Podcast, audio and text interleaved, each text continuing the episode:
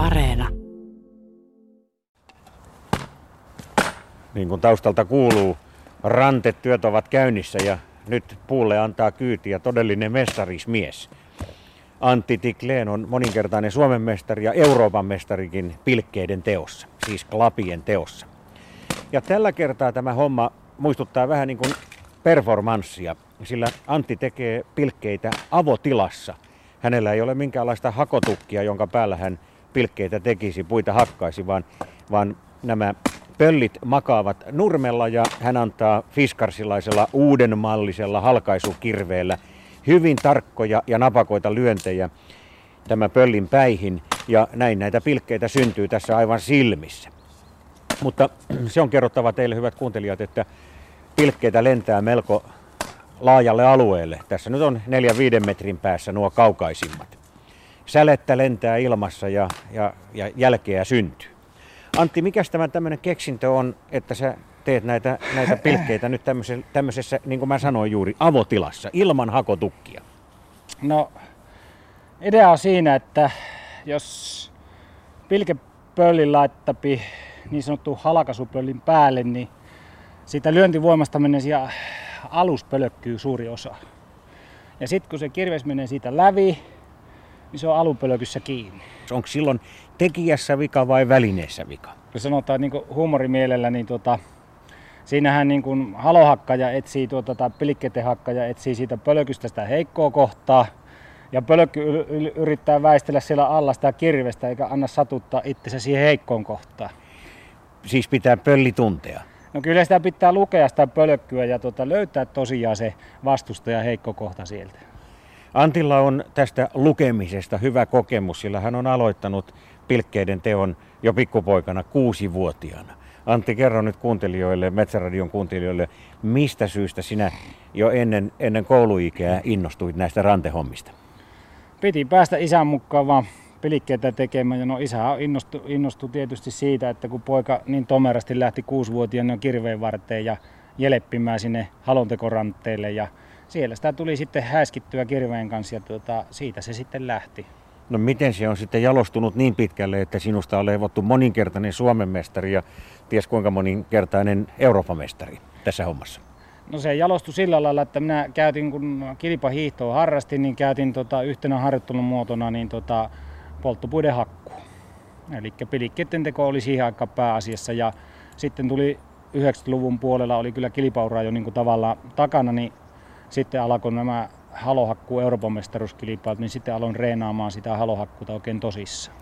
No kerrottakoon kuuntelijoille, että Antti on tänä päivänäkin kuin piiskan siima, rasvaa ei ole yhtään, mutta sen sijaan on sitkeitä lihaksia miehessä. Et tästä voisi päätellä, että pilkkeiden teko on pitänyt sinut kunnossa. No kyllä on mielekästä ja hyödyllistä liikuntaa ja tätä kyllä voi suositella niin kuin tulevaisuudessa kaikille, koska tuota, tämä on hyvin motivoivaa, haastavaa ja sitten tuota, niin, se on niin kuin hyödyllinen ja siinä aika menee hirmun nopeasti, että kaksi-kolme tuntia hakkaa mies kuin mies pilikkeitä ja siinä tosiaan tuota, niin, kuntoa saapi hyvin. No sulla on näitä tämän Joensuun omakotitalon pihamaan lisäksi näitä rantepaikkoja sitten siellä kesämökillä, jossa on useita uuneja, joita lämmitetään. Että paikkoja on, missä tätä harrastusta voi ylläpitää. Mutta puhutaan pikkusen tuosta terminologiasta. Nyt kun sinä puhut pilkkeistä ja, ja sitten puhutaan ihan yleisesti klapeista, niin mikä tämä nyt on sinun mielestäsi tämä oikea ilmaisu nyt näille hellapuille tai uuniin työnnettäville noin 33 sentin mittaisille puille, joilla siis lämmitetään joko saunan uunia tai takkaa tai mitä nyt milloinkin sitten, tai mi, missä nyt milloinkin puita poltetaan? No kyllä se oikeastaan tuota, niin se klapi on se oikea, oikea sana siihen minun mielestä, koska tuota, sitten kun pilkkeitä tehdään, niin tehdään niin kuin vielä pienempää, eli ihan semmoista alakutulipuuta. Se on siis mielekästä hyötyliikuntaa, mutta kuinka paljon se pistää aivotoimintaa liikkeelle? Kerroit äsken juuri, että jokainen pölli on tavallaan haaste ja sitä pitää osata lukea. Onko se jännittävää tämä on klapin, jännittävää. klapin teko? On jännittävää tosiaan, että tuota, se mitä minä teen, niin mä teen niin periaatteessa tuota, niin, vapaassa tilassa ja sitten teen tuota, niin vipukirveellä niin sanottua tuota, niin, iso pölkkyä niin, tuota, pölkyn päälle. No kerro nyt vielä siitä, miten sä luet sitä, sitä pölliä? Kuinka tarkkaan sä katsot, mihin kohtaan nyt juuri pitää lyödä ja niin edelleen? Onko se jatkuva tämmöinen niin kuin jatkuvasti kelautuva prosessi sun aivoissasi? Se on periaatteessa tuota, silmä sanoo, mihin kä- kä- käden pitää kirves viedä. Ja tuota, siinä voisi niin pääsääntöisesti sanoa sen, että, että puu avautuu parhaiten siltä latvapuolelta pölkkyä. Ja vanhan kanssa sanontahan oli, että, tuota, että lyö, lyö tuota, niin lehtipuuta oksien väliin ja havupuuta oksaan. Koska havupuu on liian pehmyt kiilaavalle kirveelle avata sitä pölkkyä ja pitää löytää kovempi kohta ja oksa on kovempi, mutta taas sitten tuota lehtipuussa niin alkaa olla sillä, että sitä kovuutta löytyy sieltä oksien välistäkin, eli se avautuu sieltä oksien välistä hyvin. Mutta jos lyö pöllin päähän, niin täytyisi lyödä aina suorassa kulmassa keskustaa kohti. Eli tuota, niin ihan pitää olla kirveterä niin kuin kehästä niin suoraan keskustaan päin. Käydään vielä pikkusen läpi tätä, tätä tekniikkaa ja ajatellaan nimenomaan ihan tuommoista tavallista kotitarve klapien tekijää, joka on varustautunut ihan normaalilla vanha-aikaisella kirveellä. Ensinnäkin, suositteletko sinä hänelle sitä, että hänellä on tämmöinen hakotukki, siis semmoinen pölli, jonka päällä sitten näitä, näitä pienempiä pöllejä halotaan? Vai tätä avotilassa tapahtuvaa pienimistä, josta äsken annoit mahtavan näytteen? No jos ajatellaan noin, että vähemmän kirvestä käyttäniä tekee pilikkeet. Ja kun pölkky laitetaan toisen pölkyn päälle, eli on niin kuin pystypölkky ja siihen vielä pystypölkky, niin silloin tämä niin sanottu tapaturmariski kasvaa.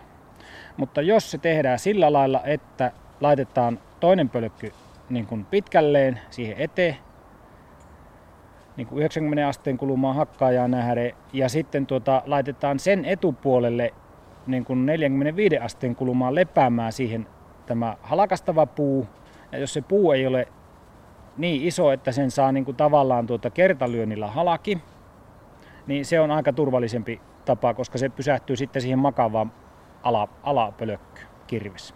No sitten kun ajatellaan vielä, vielä tuota sitä, että, että minkälainen tämän välineen, siis kirveen, pitäisi olla, niin mitä suosittelet, kun nyt on niin monenlaisia erilaisia innovaatioita esitelty? Sulla on siis nyt tämmöinen kotimainen halkaisukirves kädessäsi, joka on teflon pinnoitettu. Se estää siis sitä, ettei, ettei terä jää sinne kovinkaan herkästi kiinni puuhun.